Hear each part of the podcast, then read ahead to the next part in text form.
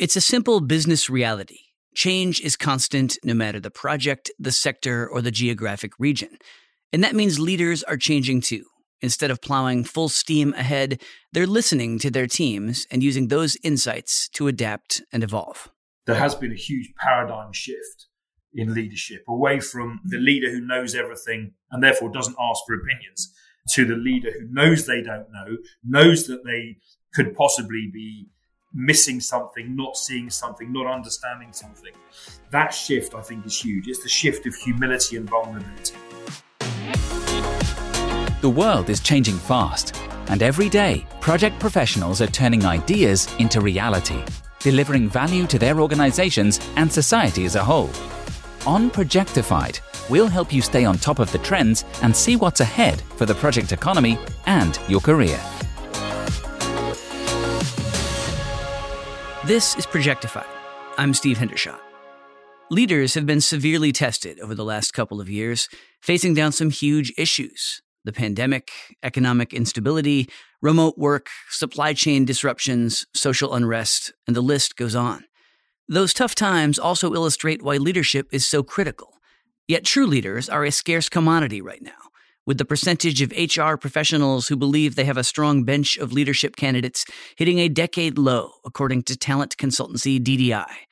Today, we'll look at some of the leadership strategies that are especially well suited to the current environment, as well as ways that companies can move past gender and generational stereotypes to create a truly inclusive culture. We begin in London, where Tim Munden is Chief Learning Officer and Head of Employee Wellbeing at consumer products giant Unilever.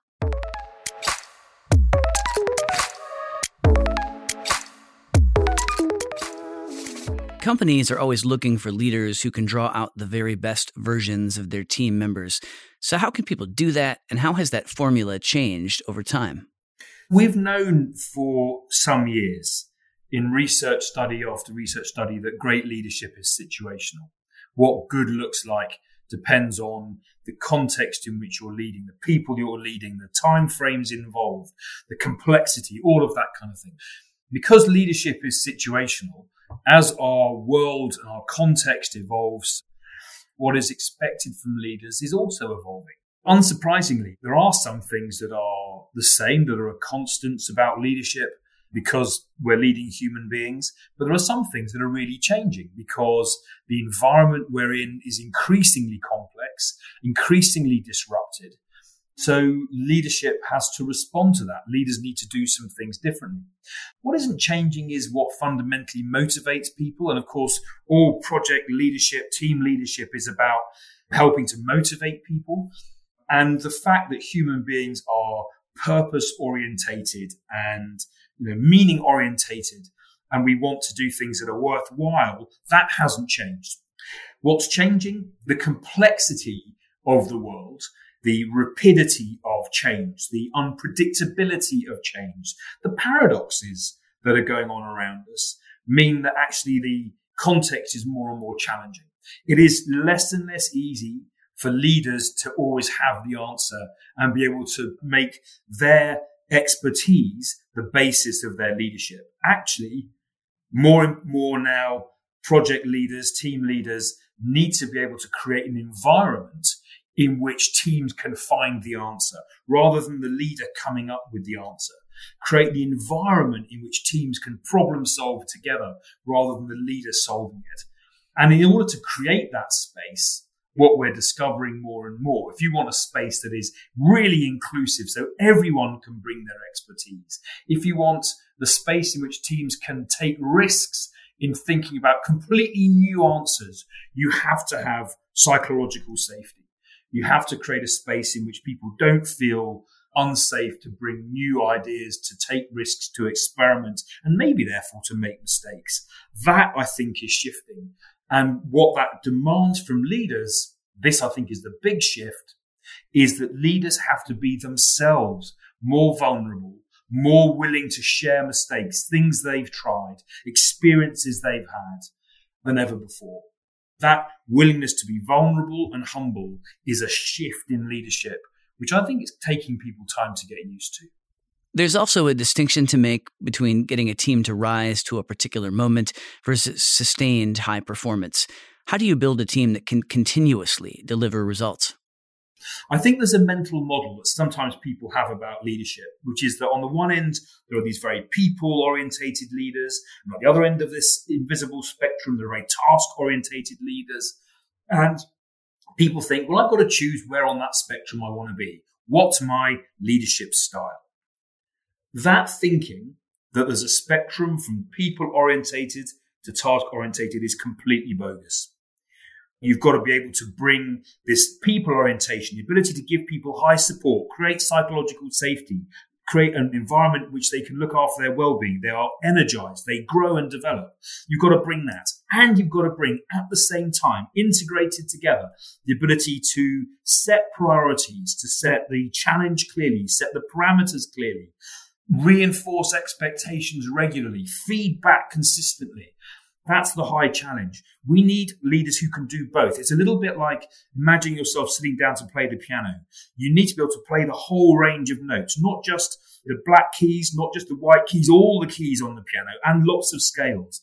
That's how you create sustainable high performance, high support and high challenge. And that's not as easy to do as it is to say because it means you need quite a lot of emotional fluidity this ability to create psychological safety, to create an environment which people feel cared for and supported, yet at the same time, really stretching people's assumptions about what's possible, really reinforcing our performance expectations.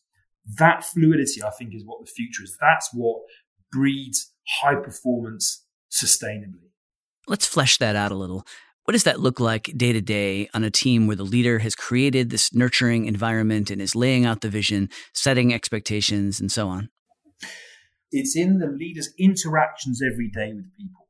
Are you role modeling every day that you're there to support and you're there to also challenge and lift the performance? So are you building rituals in which the team are checking in on the performance goals, that you're checking that they're understood, you're challenging any assumptions about whether they're achievable or not. But at the same time, as you do that, you're also checking that the team haven't got an issue that they can't resolve for themselves that you need to step into. You're checking that they have the resources that they need, assuming they can't get them for themselves.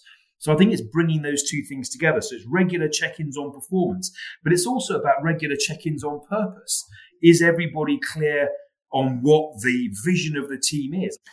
One of the things that we're finding increasingly is a, a key part of this high support environment is making sure that people have a really motivating, stretching purpose for the work that they're doing. You mentioned that leaders need to create inclusive environments. Why is that so important?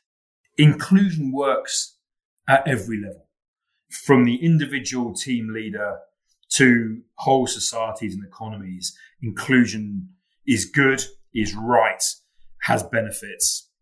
At the individual level, what teams lose when they lose inclusion is the access to other perspectives, other talents, other points of views, which we can, as a team, never afford not to have. We always need everybody's energy, everybody's point of view, everyone's experience.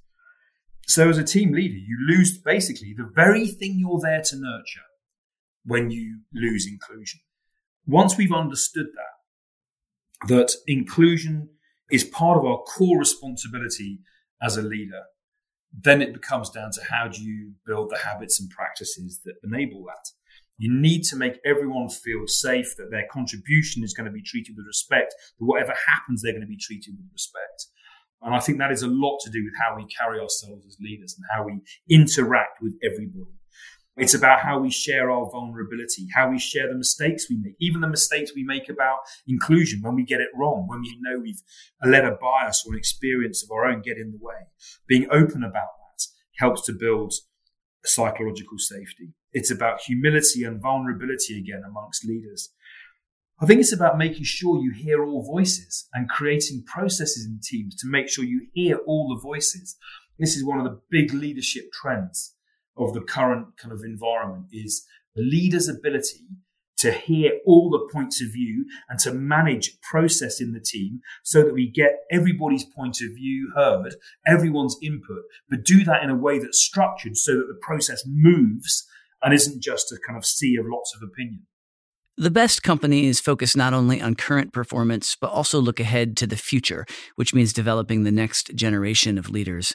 How do you approach that process? I think there's been quite a significant shift in organizations, actually. Once upon a time, we would focus on a group of leaders as being the key, and you divided the organization into leaders and others. If you're in a fast moving, agile environment, then everybody effectively is a leader in the world we're in, where change is so constant, so disruptive, and we know that the more we can empower teams at the front line to create solutions, the better it is. Structure, hierarchy, all those things are actually getting in the way of organizations. And actually, it's how people behave and how they collaborate that really counts. In that kind of environment, everyone's a leader. And I think reframing this to not think just about leaders, but to think about leadership across the organization really helps. Seeing that everyone needs help and support to be the best leader they can be wherever they are in an organization. Reframing leadership is a start to how you bring more and more people on the leadership journey. The second thing is about helping to give people everywhere across an organization the sense of purpose. That is, what is the organization's purpose? Giving them clarity on what their individual purpose is, because that again is the foundation of leadership. Having created an organizational space in which people can feel their impact and their power actually as leaders at all levels, I think you've got a good foundation. After that, I agree. It's about giving people as much responsibility early as possible. It's about making sure that they have coaching support around them. And certainly in my organization, the thought of how do we develop leaders to take bigger and bigger roles in the future is a constant focus.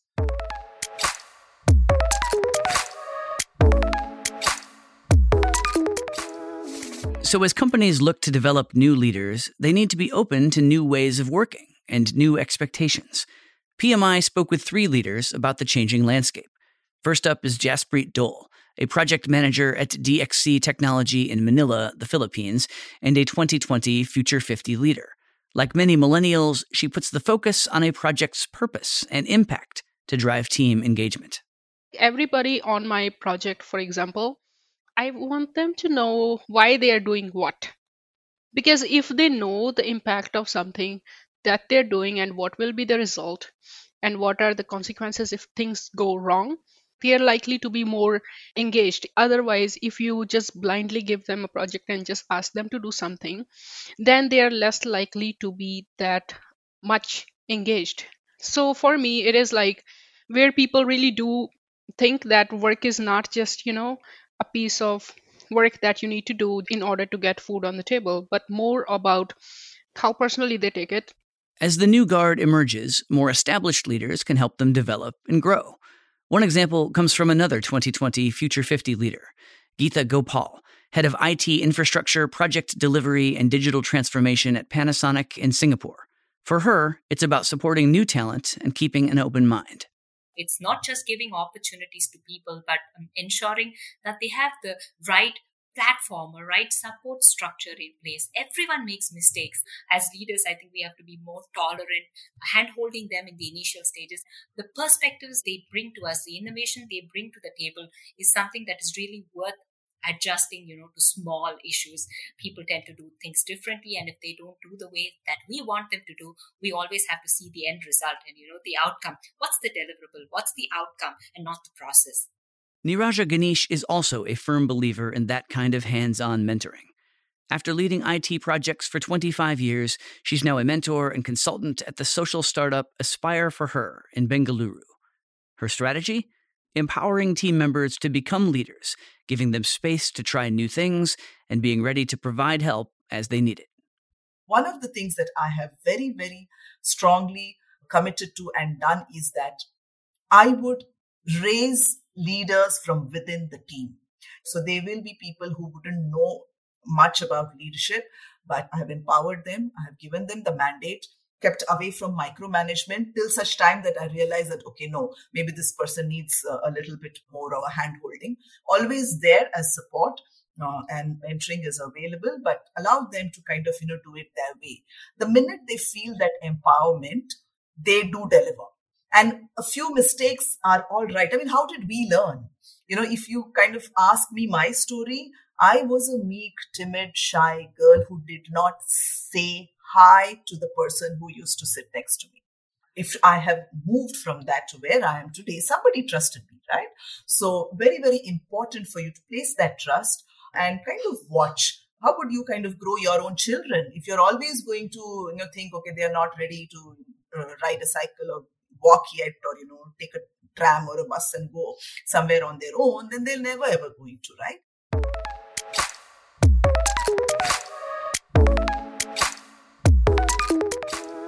Project teams need strong leaders.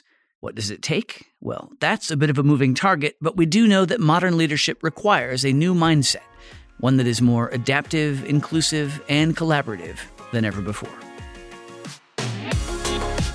Thanks for listening to Projectified. If you like what you heard, please subscribe to the show and leave a rating or review. We'd love your feedback. To hear more episodes of Projectified, visit Apple Podcasts, Google Play Music, Stitcher, Spotify, or SoundCloud, or head to pmi.org/podcast.